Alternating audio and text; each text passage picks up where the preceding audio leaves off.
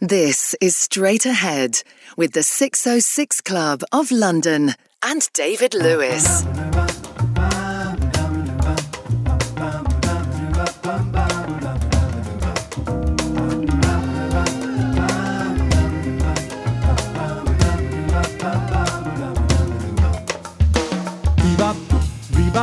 Flat flies are cooking Latin jazz. Tune up, warm up, giving it up a shoebox, band full house, and lots of pizza jazz. Count up, count in, melody fits the groove. Just one, love one. I got a very special friend waiting, participating. She is the one I. Full house, pin drop, sold out. I got your check right here, sir. Full house, no way. I'm paying it just for you. And by the one, so demure, such a. Listen out for me. Booked out, proven. Get you in by the kitchen door. Tenor, floating, jump in on one. A full house, pin drop, sold out. I got your check right here, sir. Full house, no way. I'm playing it just for you.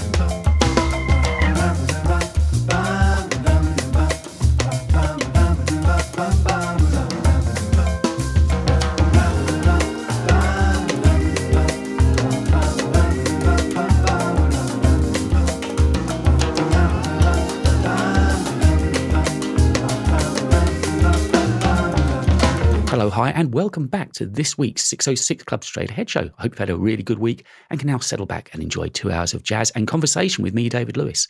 The track we just listened to, Full House, was the title track from a Dalton Stone album released back in April of this year. It was a take on a very famous Wes Montgomery number from 1962, which uh, vocalist Russell Oliver Stone took on in fine style there.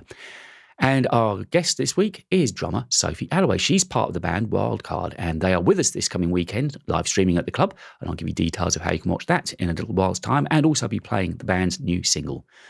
But also streaming with us this weekend is trumpeter Georgina Jackson. We had Georgina on the show last year, and if you want to listen to that interview, you'll find it on Catch Up on Spotify, Mixcloud, and Apple Podcasts. But in the meantime, let's listen to Georgina with this Love Will Keep Us Together.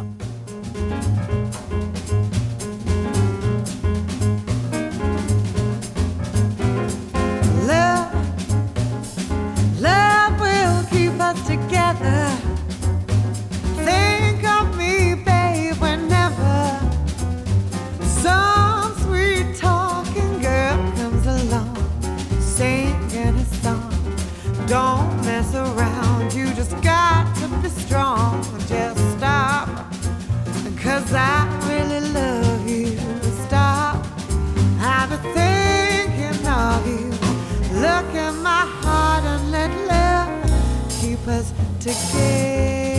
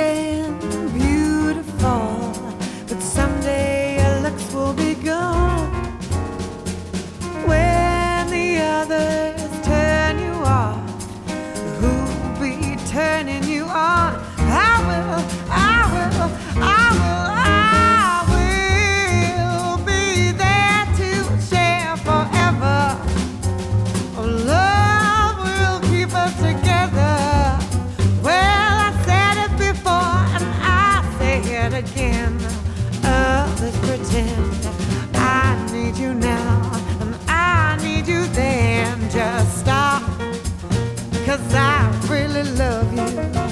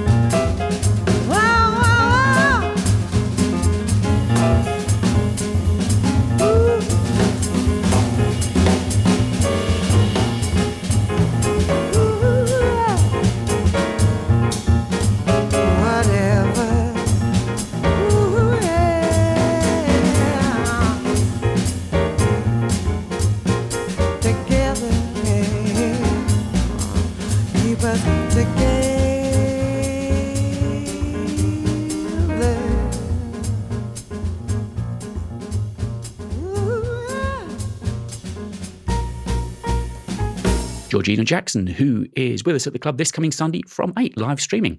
Now, though, we turn to soul jazz mavericks, the fabulous Red Diesel. Their last single, Butterfly Mind, wowed audiences and critics alike. And what they decided to do with this next single is take a little romp through West End musical history. The song is called Nellie Gale, and it's all about Nellie, who's one of the first new dancers uh, in the West End of London. And so, folklore has it, is also the great grandmother of fabulous Red Diesel matriarch and singer, Miss Kitty. Let's take a listen to this cheeky little single.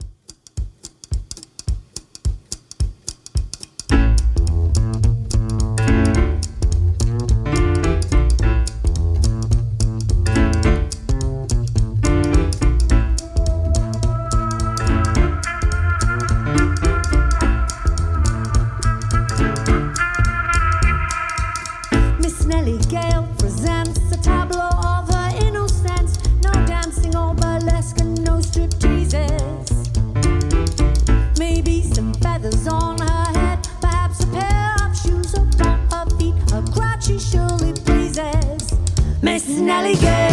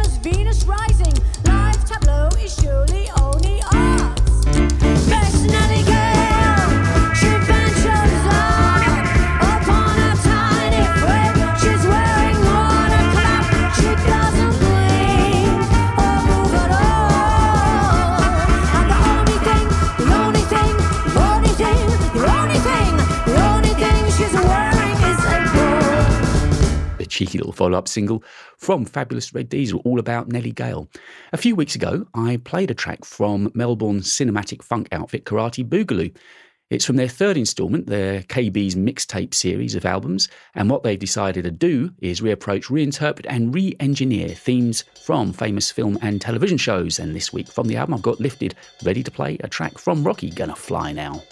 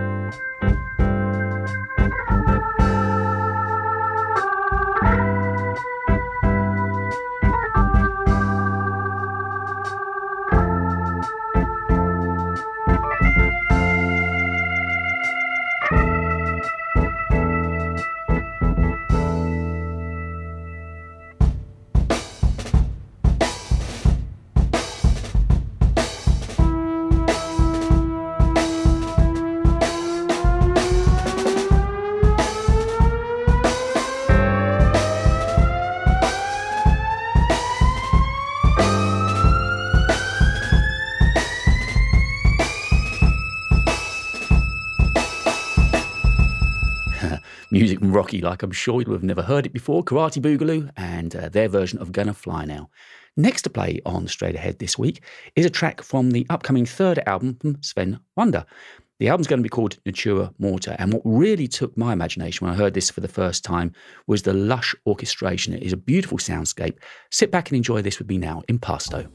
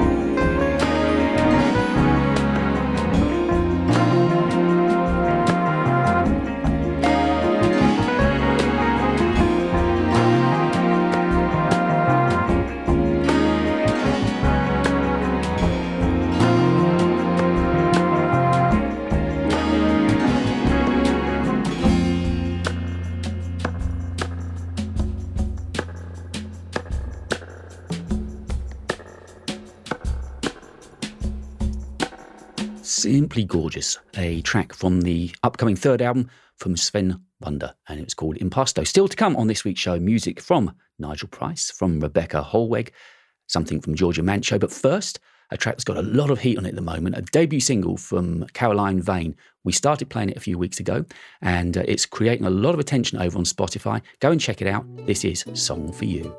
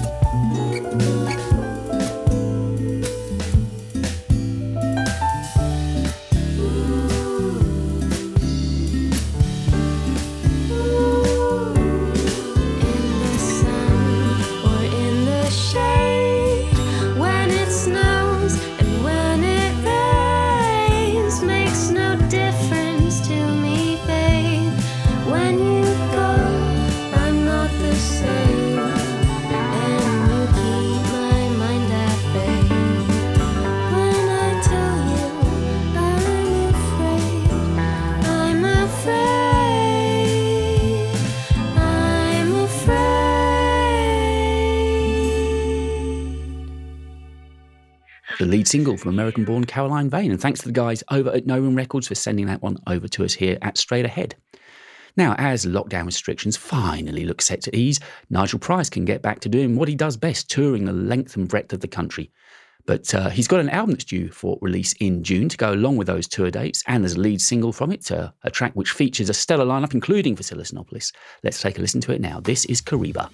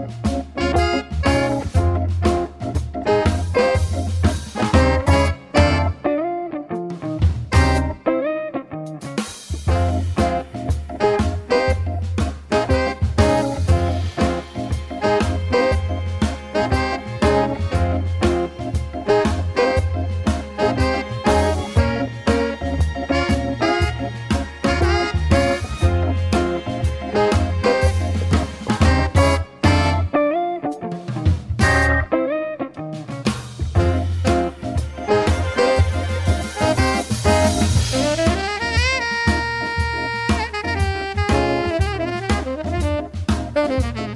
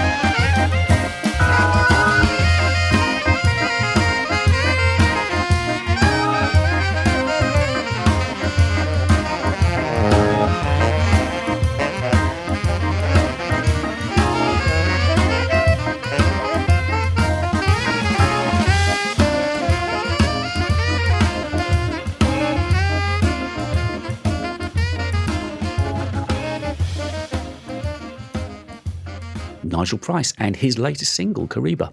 Okay, it's that time where we get to meet the guest on this week's show, and as I mentioned, it's drummer Sophie Alloway. It's a really, really interesting interview, and we get to hear Sophie's very unique view and take on the way she decided to go about becoming a professional musician. She's part of the band Wildcard, who are streaming with us at the club this weekend, and they've got a single out at the moment, so let's listen to that latest single, which features Blue Note recording artist Marcus Strickland.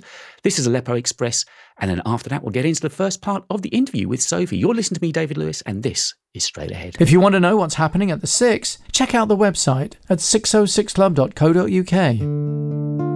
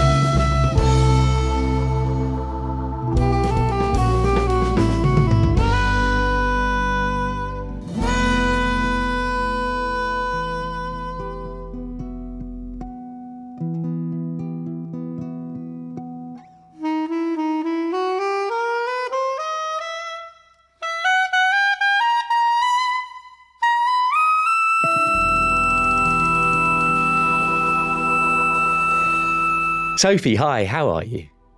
Hi, David. Uh, really well, thanks. How about you? Very well indeed. Now, I started this series of interviews about a year ago when it was dead easy to get in touch with musicians because, of course, they had little or no work. How was last year for you, out of interest? Uh, it was okay. I mean, I I was really sort of confused, like everyone else, at the beginning of the situation because, you know, in mid March I had a lot of gigs. In Mhm. fact, that last weekend before everything shut down, I had one on the Friday at Ronnie's, two gigs on the Saturday, and two on the Sunday. And that that was Sunday the 15th, the last one. And then everything just got cancelled in my diary. So Is it strange? It's one of those dates. nice we- routine, but it's one of those dates that's etched in our mind. We all remember that last gig, that last date. Uh, Absolutely, yeah. Well, that that was the case, and then yeah, there was a lot of confusion and upset, and I just, like everyone, I thought, how am I going to cope not going out gigging because I'd been doing, you know, a pretty steady stream of gigs for 15, 15 years, definitely.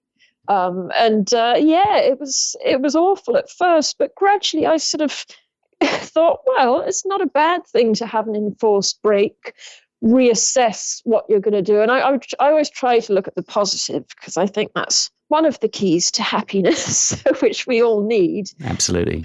And I got my studio finished at the end of July, and and so I've been doing a lot of recording here. But yeah, things are things are okay. I just hope that they can return to normal. Um, As much as I want you to keep your access to all the guests you want.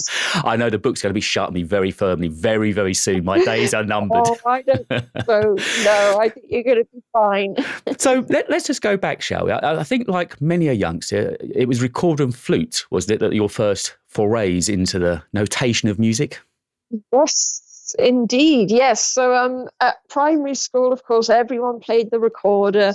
And um, I mean, we had a, a very keen um, music teacher. It wasn't a fancy school, there wasn't great equipment, but uh, Sheila Johnson was her name. She just, she was great with my brother and with me. He's very musical as well and gave us lots of opportunities. So, yeah, and then I went to flute and then I thought, no, I'm gonna. It's it's drums. I heard Stevie Wonder, and I thought, drums. That's me. I was going to say Stevie was the, was the, the moment, wasn't it? He was the pivotal. The, the, He, the, he really was. Yeah, I'd heard so much great music thanks to my parents and my brother. oh, so they were music lovers then, your parents, yeah? They played music around the house. definitely. Oh yes, yeah, they they definitely did, um, and so they were always very encouraging with my brother and me, and um, yeah, very grateful. In fact, they were here earlier.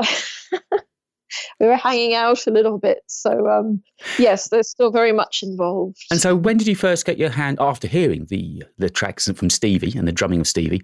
Everyone always forgets that he was drumming on a lot of those early albums as well. I mean, he was multi instrumentalist, wasn't he? He was on virtually all of the instruments. So, He was, yeah, music of my mind. I, I think he is the only musician involved, which is just incredible. I mean, Mm. he's in the nicest possible way. He's a freak of nature. Mm. That that talent, the writing ability, the lyricism, the just everything, the playing, the the range of music as well. Even on those early albums, I say early albums, the the mid hmm, seventies yeah. albums just ridiculous. I learned how to play nearly every style from imitating his drumming and so when did you first get your hands on a kit of drums then after after hearing Stevie? How did that come about? I'm guessing they're not that easy to access, are they? Not really. So at primary school we had little bits and bobs, you know, like a snare drum, but it probably didn't have any snare wires and maybe a floor tom and a bass drum with no bass drum pedal and a, a hi-hats with only one hi-hat, you know, so you can't you don't really play it like a real kit. But as I said, the the love and encouragement was there. So it, it was enough to kind of get me going. And then I suppose my parents worried that I was going to go off the drums like I went off the flute very quickly. But uh, 20, 26 years later, I've still got the drum bug. Are they still So worried? no, no, not at all. No. so did it They've become always- clear quite early on then that it was something that you thought, yeah, I wouldn't mind giving a crack at this as a professional? As you were going through your teenage years, were you beginning to focus more and more on that? yeah it's it's funny you don't i didn't really think about making a living and getting a job until i suppose you know you start thinking about a level choices and what am i going to do after that? And at that point you think hmm all right what am i how am i going to make it this work? And I, yeah the the thing is my parents had just said look if you've got a passion, that's often enough to carry you through. You know, you'll land on your feet Mm. if you've got the love. I mean, not that there aren't hard times, of course, but uh, and a few people said that to me. They said it'll be a difficult path, but you know, it's worth at least giving a go, and you can maybe give it five years and then do something else. I was waitressing as well, you know, to get some money Mhm. coming in when I left school. But um, it, it kind of took off, and I, yeah, I hadn't really looked back. and did you go the So often young musicians go the whole county band route, don't they? There's, I mean, there's a great wealth of great bands around the country for youth to get involved with. Did you go sort of the big band route that that way? What were you doing at weekends and evenings? Well, that that's the weird thing, I suppose, about my story that I uh, there was no conventional route. Um, my the music at primary school was great, but you know you sort of have to leave when you're 11 Mm. to 12. Mm. And then my my secondary school, it was a wonderful school, and I, I hear the music department now is a lot better, but um, it just yeah, I mean, I used to go up to the local boys' school. I had drum lessons there, and my first gig at uh, 16 was up there at King's College in Wimbledon. I was going to Um, say whereabouts you brought up. You're. Southwest London, then, were you? Yeah, yeah, Southwest. I'm still Southwest now. hmm Um, but uh, so no, there was no conventional route. I was really a bit of. I always say I'm a happy loner. Don't get me wrong, I have lovely friends, but I I just sort of locked myself away, got obsessed with listening to certain albums, uh, particularly Innervisions and Songs in the Key of Life by Stevie Wonder and all the Beatles stuff. My they really were hugely important on you, weren't they? I'm, I'm really. I didn't know quite how much. I knew My, he my had a. Well, yeah. and Stevie and Stevie's work. I didn't. I Yeah. knew he had a part in it, but it's clear that you, he he had a huge influence on you early on. He really did. As I said, the range, the range of styles within his music, and uh, it, it was just such a great education just listening to his stuff. But I, you know, I love the Rolling Stones and the Beatles and Led Zeppelin and Hendrix and all that stuff as well. And I heard Dave Brubeck and Oscar Peterson, people like that at home. and as Um, we're sort of talking about still the, the younger Sophie, uh, what kind of music were you listening to? So as a, as a you know teenager, 15, 18, what kind of stuff was ticking boxes for you? Definitely. Oh well, one name I left out, and no, no particular reason. Michael Jackson was a Mhm. huge passion of Mm. mine, um, and again, thanks to, I mean, Michael himself, I believe, was an incredible music mind. Uh, but the power of having Quincy Jones as well, with his jazz background and big band, again, just the the the range of influences. If you listen to Michael Jackson's music Mm. um, you're you're kind of sorted. and I was playing along with these records. Um, so say I got a drum kit at about the age of eleven or twelve, and I just play along. Michael Jackson, Stevie Wonder, Rolling Stones, lots of stuff. If you can learn to groove along with Michael, that's not a bad uh, education in, in, Yeah, and well, of itself, is it? yeah, some of my favorite drummers are on those albums. So uh, yeah, it's always it's still my preferred way to practice. I was just doing that for two and a half hours before I Oh, came really? on here. Really? playing along, yeah, with all kinds of stuff. I put my iTunes favorites on shuffle and just try and play whatever comes on. Oh, so it's random to you. You've got no idea what's coming next. So you're not going into a format. Yeah, I mean, It's almost like a sight reading gig kind of thing. Well, yeah, there are a lot that I skip because I think, no, I'm not playing this now. or I can't play, I can't play fast swing at the moment. I don't have the chops for it, so I might skip those. Now, you and I had a very short preamble before we started recording, and I, I warned you of something I wanted to talk about. And it's your views on the whole formal music education system. Now, Yeah. I'm not here to badmouth it or belittle it at all. It's produced many a fine musician. Uh, Many, many, many of the guests I have on here have gone through that, have gone through the conservatoire route or music university route. But you, as an 18 year old, made a choice. Did you actually do music A level? no, So, right, so that's there's- the thing. I, yeah, no music formal education at all, and you made the Nope. choice to not go the route uh, clearly of going to universities. I did make the choice. Yeah. So there, there were a few things in my mind at the time. Uh, first of all, I, I was getting a few gigs when I was doing my A levels, and I was quite dedicated. I mean, I'm not the best practicer, as in, I don't learn lots of new things, but I was playing all the time. You know, even in my A levels, I if I could go home at lunchtime and practice for three hours playing along with records, I would. Um, and I I sort of thought I'd quite like to get out there and start working. Um, I probably didn't want a big student loan hanging over my head. Uh, and I didn't want my parents to have to get involved with that. I thought, well, if I can get out and start earning a living and, and learn on the bandstand, that's a great education. Now, I must say, there are gaps in my education because I uh, didn't pursue it. Such So as people of who interest. Go, well, I, I mean, they're all things that are in my control. Like I could, I'd love to play piano. There's nothing to stop me getting lessons with someone. I work with so many great pianists, or Mm. even learning online. Mm. So I, I could do that. But if I had applied for music college, it- they would have said, you have to get your harmony together. We need you to audition, maybe uh, playing a bit of piano and then drums. So it would have given me a, a kick up the bum Mhm. um, to get that together. And so, and maybe you know, getting some some composition, some arranging skills. Not that everyone who comes out of college has that under their belt, but yeah, there there are things um, for which music college is fantastic. But I've done it my own way. Mhm. It's funny. I had um, I had a chat with Mark Mondesir last night. In fact, there were a few of us on one of these drum hangs, and his story is really interesting because he and his brother Mike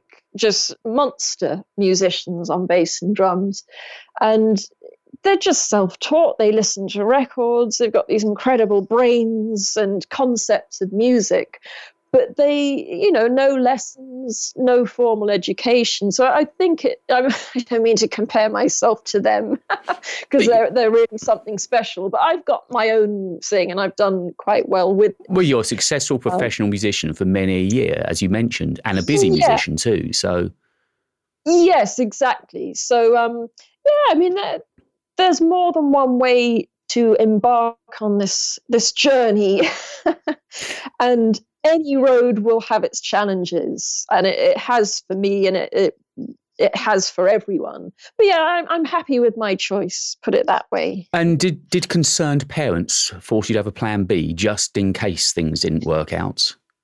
No, so this is where I, you know, my brother and I are very lucky with our super cool parents because we're all a bit unconventional and and um, no one's really followed a, a path. Uh, well, they have followed paths, but not the conventional routes of a path. So my parents are um, antique dealers, and they always have been, and they're they're specialists. And my brother designs firework displays, and he does really well with that. Although the last year has been Clearly, challenging. yeah, as per for you, they yeah. did London. Yeah, they did London New Year's Eve, but that was a bit of a quiet one. Mm. they weren't allowed to publicize it. But we've all got interesting jobs and their passions, and and we've made it work, which is great. So no, no pressure, no pressure from the family to do anything else. Just to try and keep the love alive for the music, which I have more or less. and that that will carry me through. And of course, you teach as well, don't you? Uh, is it King's? I do. Yeah, so I, I teach at King's College, Wimbledon. Um, I took over from my drum teacher, and so I've been there for twelve or thirteen years. So a question a lovely thing to do. comes to my mind. I thought it was almost a given to get a teaching gig that you had to have some sort of formal. I'm not saying that's necessarily the right or wrong way, but I thought it was almost a formal Yeah. thing that you had to have a degree behind you to get. So that's a very far-sighted schooling, is it not? To Well, the, the thing is, I, just to be clear, I'm not teaching music as a subject. I'm not teaching any GCSE A level students music. I'm teaching drums.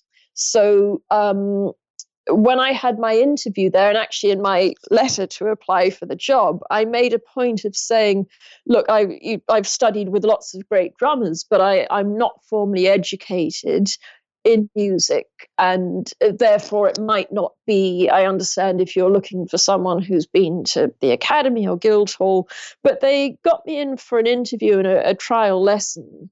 And, you know, they observed me teaching someone and they thought, actually, yeah, she seems to know what she's talking about. She's very busy as a player um, because I, I was gigging a lot. And that counts for a lot. So, yeah, I have huge respect um, for Daniel Phillips, the head of music, for giving me that opportunity.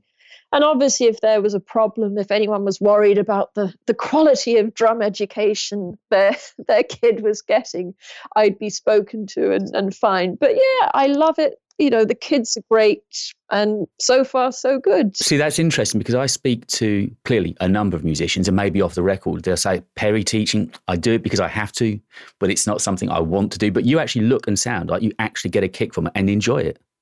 Yep, I do. Um, it's again, you you have to sort of we make life hard for ourselves if we sort of think, oh, I don't like this. Wow, how has it come to this? Whereas if you think, God, this is what a great opportunity. I'm with these lovely kids. They're here with me because they want to learn.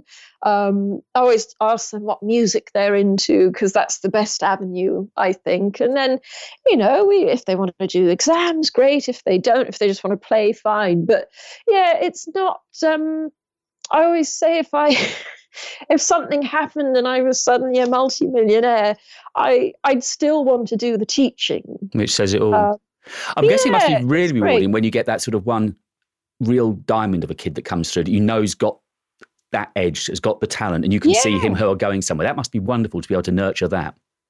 It's great. Yeah, I mean, I've had some fantastic students. I mean, uh, Will Barry is a great, really gifted pianist and drummer. And when I first got the job there, he he was at the school, and um, he's gone on to do Mm. brilliant things. Um, Alistair Parkinson, he's gone on to Berklee College. He's a guitarist as well. But yeah, just a lot of great people. Mm. And uh, yeah, what can I say? It's a a privilege to be there, and you know, I, I hope they'll have me for many more decades.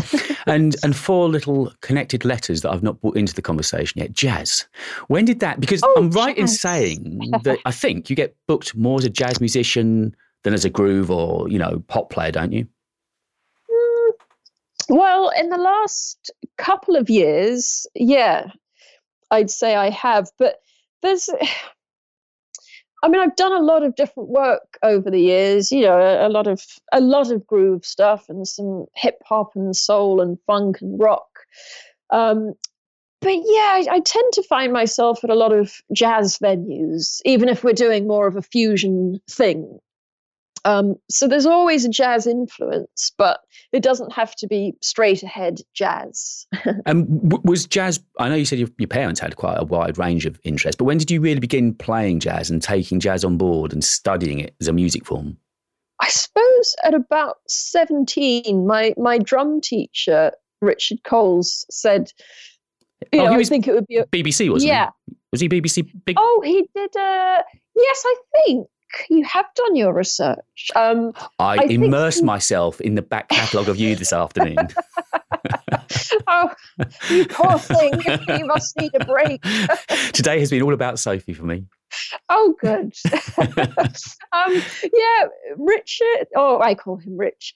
He, uh, I think he won a Big Band Drummer of the Year BBC award way Mhm. back, and um, but he was great. He used to send me home with masses of CDs, or, or I turned them into mini discs or converted them, just and said, you know, you should check out this player in London.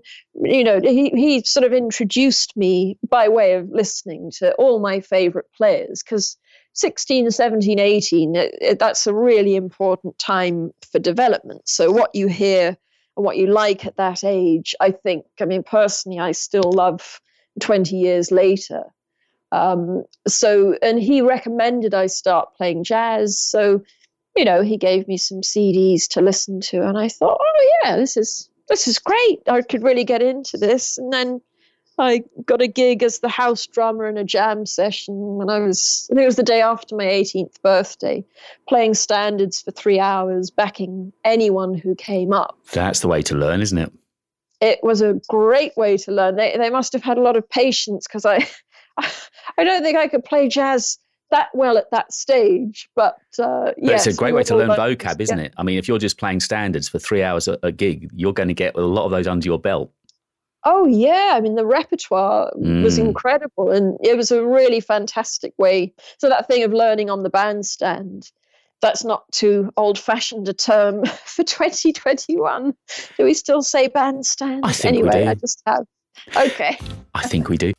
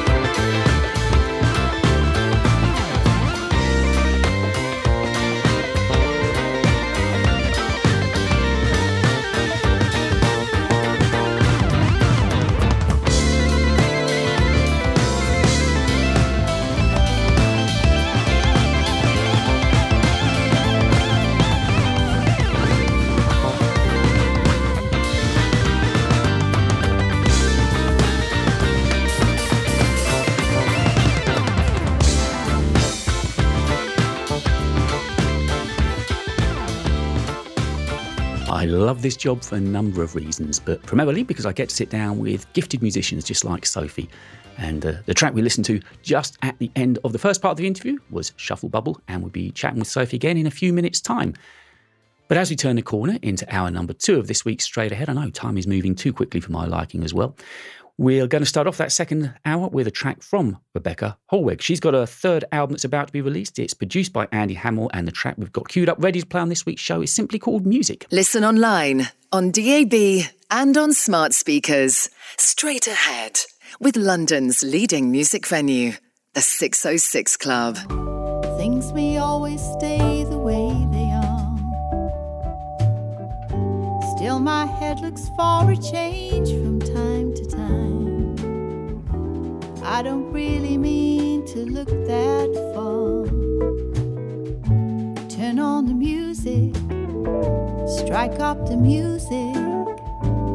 Let the music change my mind. Now, don't I dig the big time rock and roll? Sit in the darkness be somebody else. A time which, after all, is under control. Crank out the music, give me music. Let the music fill the air.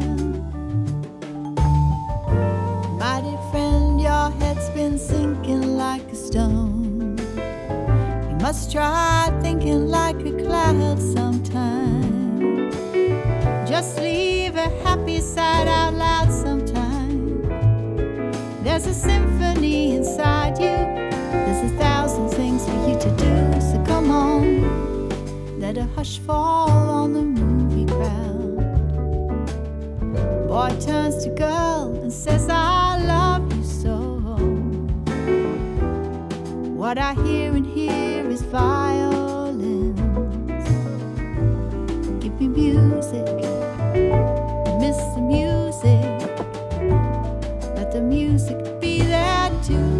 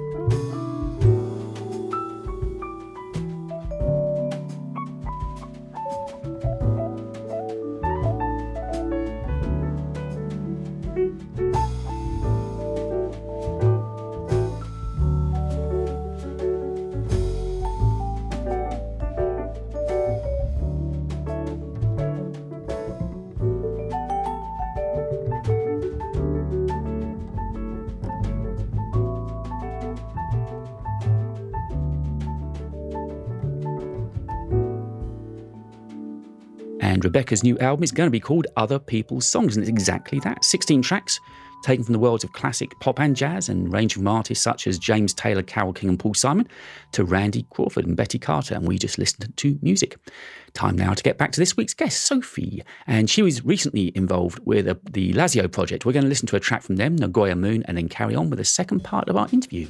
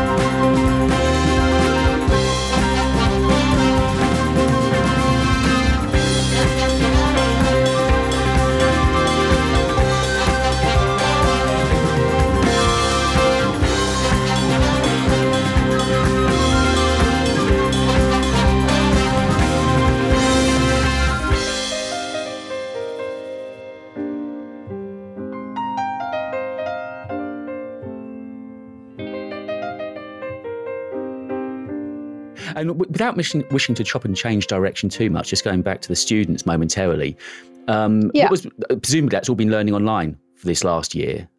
How does drums translate online?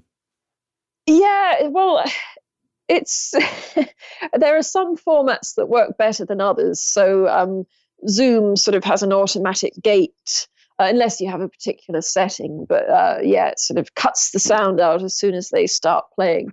But uh, yeah, we've got it down to a fine art uh, between Skype and FaceTime, and uh, the majority of the lessons have been online. And they, you know, uh, sometimes the internet drops out, but we get back on and and keep going, and it's and it's great. It's preferable if they have a drum kit at home, hmm but if they just have a practice pad, that's fine as well. How effective are the practice pads? Well, they're pretty good. I mean, I, I should spend more time with mine, to be honest.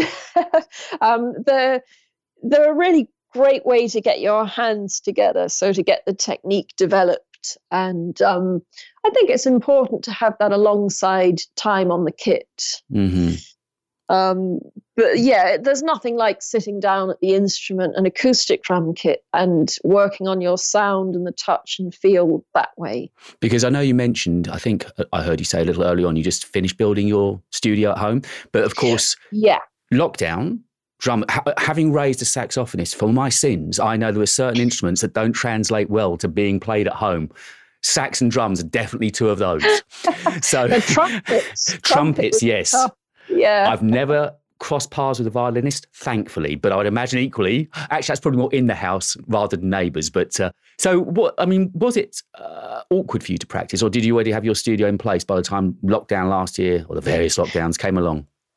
No, so the the thing is, again, we were talking about this last night on this on the the drum hang that Mark Mondesir was sort of uh, hosting, and it I haven't had a full practice set up until this year.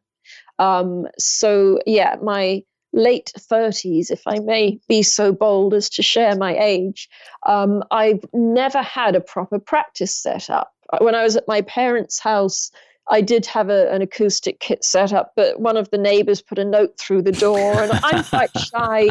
Naturally, I, I'm quite shy, and I don't like to think that anyone can hear what I'm doing. So Mm. that, you know, then it was playing with brushes, even practicing grooves. And so it's taken me a long time to get to a place where I can have a proper setup. But you can never afford it when you're younger. And that's when you really need it. So I, you know, I had practice kits um, with mesh heads and low volume cymbals, but very hard to practice. I, I was just going to say, permission to ask a very naive question. I've spoken to drummers Hmm. before, but is there such a thing then as a practice kit? well, there, yeah, there are several. I'd never thought of that. I just thought you would have because you're one of the guys that obviously pretty much takes around your whole kit to every gig. So you know, horn Yeah. player turn up with their and drummers, particularly those cymbals. We I know you cherish your cymbals, you drummers. They always seem to be the thing that affected over the most. But uh, I'd always assumed you'd have one or two kits, depending maybe pop or big band or you know. But I thought that's what you'd practice on at home. But you're saying there is a practice setup. Well, I the reason I had a practice kit was because I didn't feel comfortable at a certain stage playing a full volume acoustic drum kit um, at my place or when I was at my parents' place. I just thought, well, this neighbor doesn't like it, which is fair enough. Because I was doing about three hours a day of playing, Mm. you know, a lot of rock, Led Zeppelin and Stones and stuff. so it's fair enough that a neighbor would think, I don't like this anymore. Mm. So I went into my shell a little bit, and um, I I kitted out an acoustic drum kit with mesh heads. So they sound like if you're pinging a tennis racket or something. The drums sound like that, and then you can put rubber pads on cymbals. But the response, the feel, the sound is not that helpful, really. But it was a means to an end, and it, it was better than nothing. And drumming, of course, is very physical. So through the layoff, do you get unfit? Is that possible? Yeah. I mean, you Um, know, purely from a gig point of view, gig fit. It, it, I'm just thinking arms, absolutely. shoulders. Well, even physically, just cardiovascularly, it's a hard number as well, isn't it? It is, yeah. It, it's an interesting one. I mean, uh, so we're speaking in the middle of April. I know this is going out a bit later, but my my gym opened yesterday, and uh, I'm I was going to say I'm a fitness freak. I I try to be disciplined and I love it. But um, I got back in there and you know did an hour yesterday and an hour today, and I will do an hour most days in there. But already just sitting on the kit, I just feel it's probably a mental thing. I feel much more powerful Mm. because I'm back in the zone physically. Mm. Um, and regarding, I mean, even just being match fit, I always say for gigs, you have to have uh, physically a certain amount of stamina and power.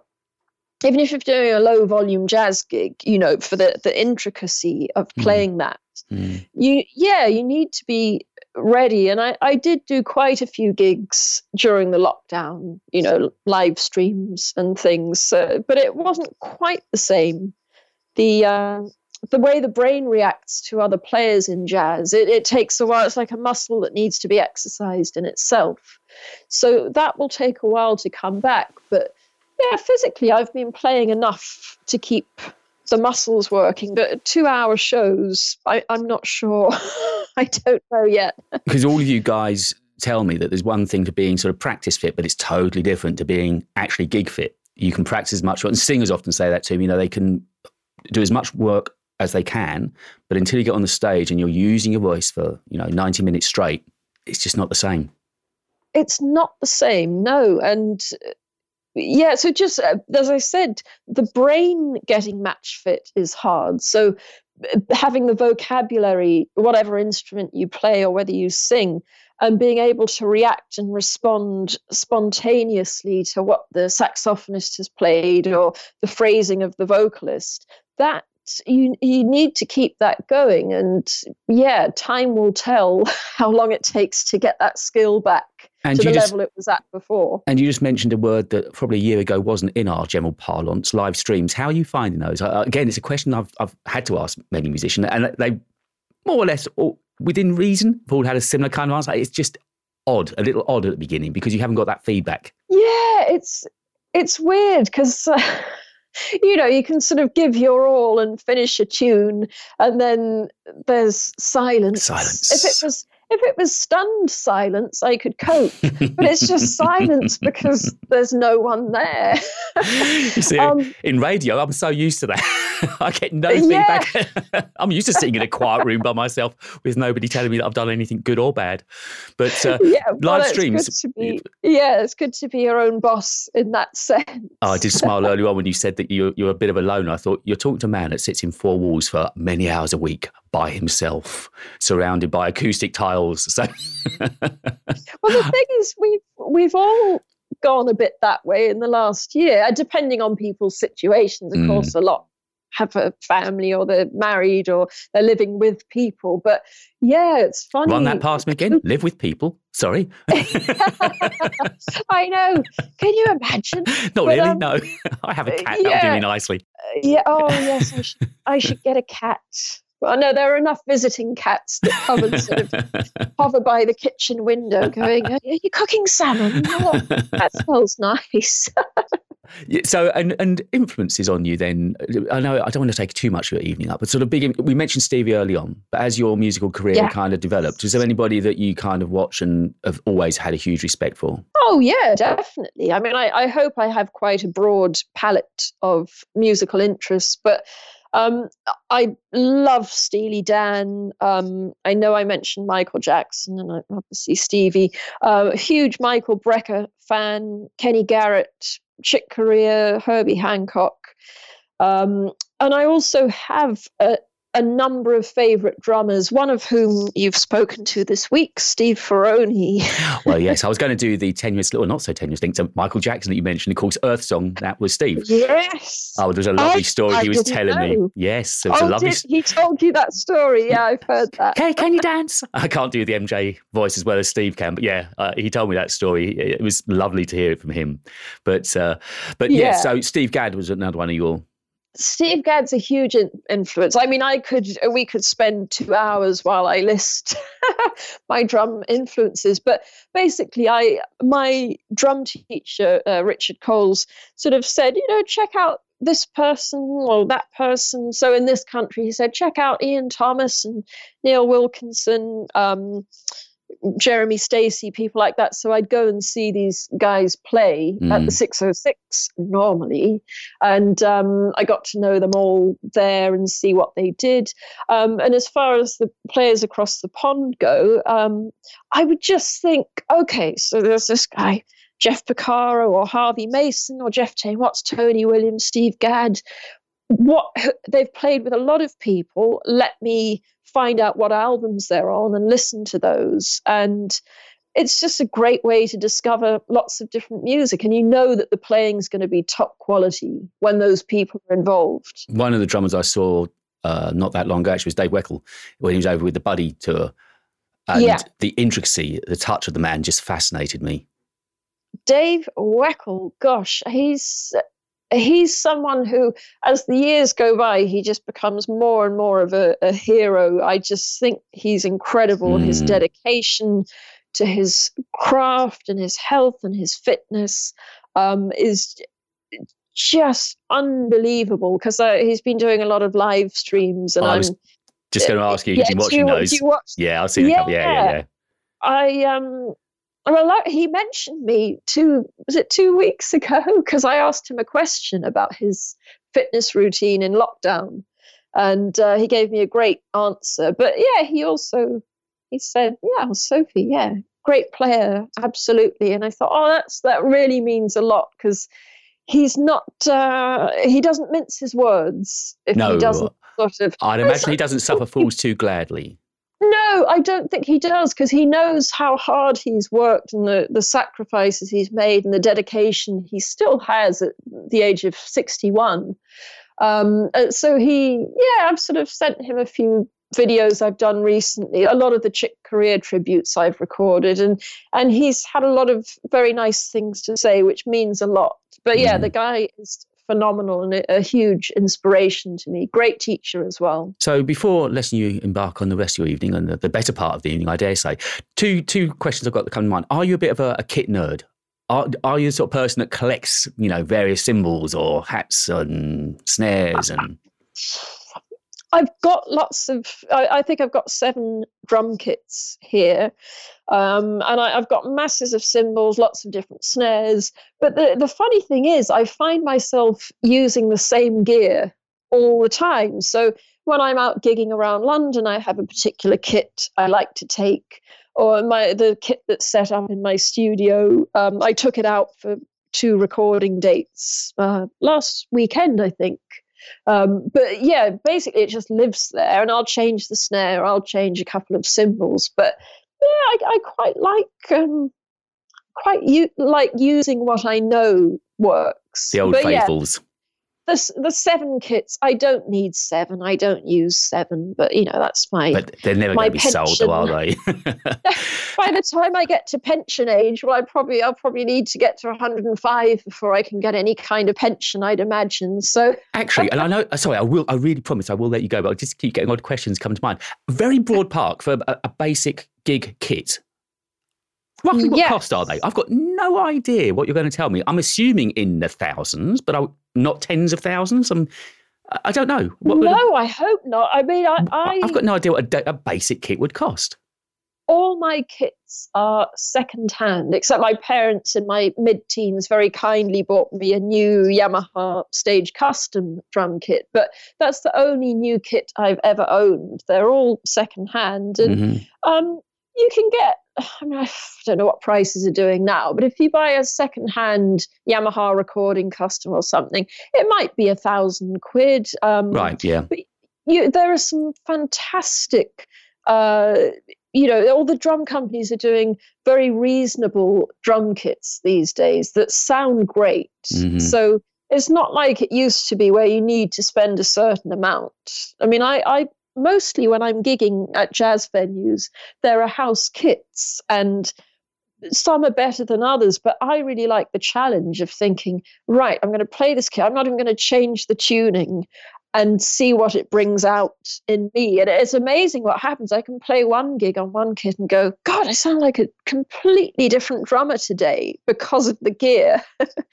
so I enjoy that. Um, just at the beginning, uh, be- again, just before we start actually recording the interview, you mentioned that Steve down at the Six have been in touch with you. Does that mean that gigs are beginning to float back your way again now? Are we going to be seeing you at the They Six again soon? I hope so. I mean, I love that place so much. When I was in my late teens and all through my 20s, it was a bit of a second home for me. I was always there checking players out. It was so nice socially. Um, and yeah, I, I do. I've got one in June. I'm doing an album launch with Shez Raja. And uh, yeah, Steve Rubie's just been in touch. So uh, about something else playing there. So there will be gigs. Um, I was doing quite a few live streams. I, I did four or five in the, I, forget where we are in lockdown, but one of the earlier lockdowns. I did quite a few. So I, I always love that place. And also, you're nice and easy to find online. I always like to try and let people know. It's, it's basically Sophie Alloway everywhere, isn't it? Which is so easy. It's lovely to find. Yes. Instagram, Facebook, Twitter. I haven't checked you out on Bandcamp. Are you on Bandcamp? I don't know if I am. I mean, a lot of people I've recorded for would, I mean, when I say I don't know, I know that I am not personally, Right, but a lot of people I've recorded for will be on there. So the, the music will be accessible that way. Good. Um, And hopefully, I can get to see you down at the Six. Now these infernal lockdowns sound like they're uh, almost a thing of the past. I think. I think maybe I can I come down to the hang and just watch you actually perform. well, that would be great. Yeah, I mean, I'm, I'm often there one way or another, whoever Good. it's with, Wildcard or maybe Lydian Collective, Shez Raj, lots of people. Maybe and yes, I should just say thank you also to Clement because of Wildcard. He he was my route to you. We had Clement on the show a, while, a few weeks back. And I noticed you were drumming. I said, I'd love to speak to Sophie. Do you think she would mind coming on? He said, No, no, no. I'm sure she'd be fine. That was a terrible French accent. Sounded more Italian, but um, but so I need to thank Clement for that as well. And uh, we have Oh, been playing that single. Oh, he had so much energy. He was so lively. I know, I don't know how he does it. I always take my hat off to Clement because he, yeah, amazing spirit. I'm doing yeah several recordings for him.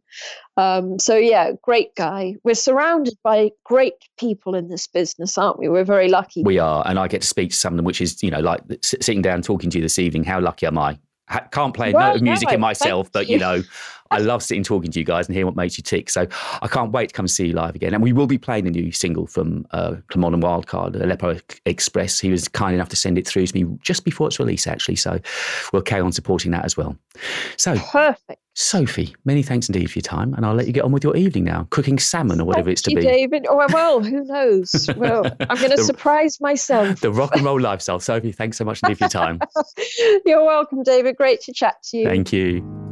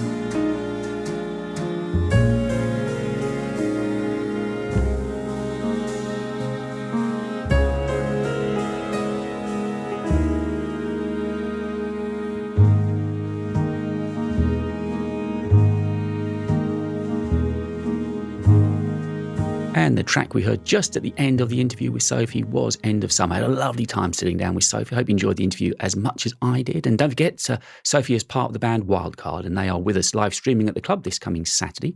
Georgina Jackson is with us on Sunday. Both gigs get going at 8 o'clock, and all the details of how you can watch those streams are over on the website. 606club.co.uk. So last week when Joe was with me, we started to play tracks from the brand new album from Dean Stockdale. I've got another track looked out ready to play for you now, which is Promise the Moon. And after that, we're going to go straight into a cover of a Neil Young song on this very eclectic show this week from Lara Eidi. And we're going to listen to Old Man. Straight ahead with David Lewis.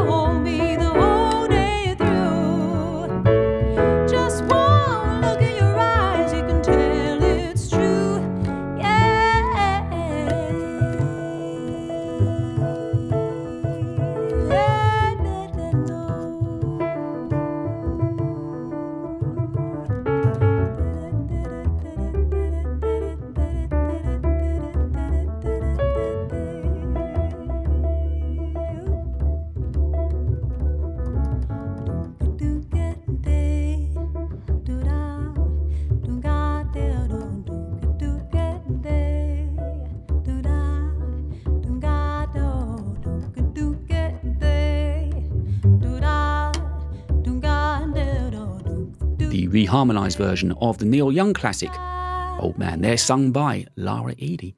The album from Georgia Mancio and Alan Broadbent, which was recently released, has fetched widespread critical acclaim. And I thought it's about time that we played another track from that beautiful album. And uh, this week on the show, ready to play for you now, I've got this Let Me Whisper to Your Heart, featuring Alan Broadbent on the piano.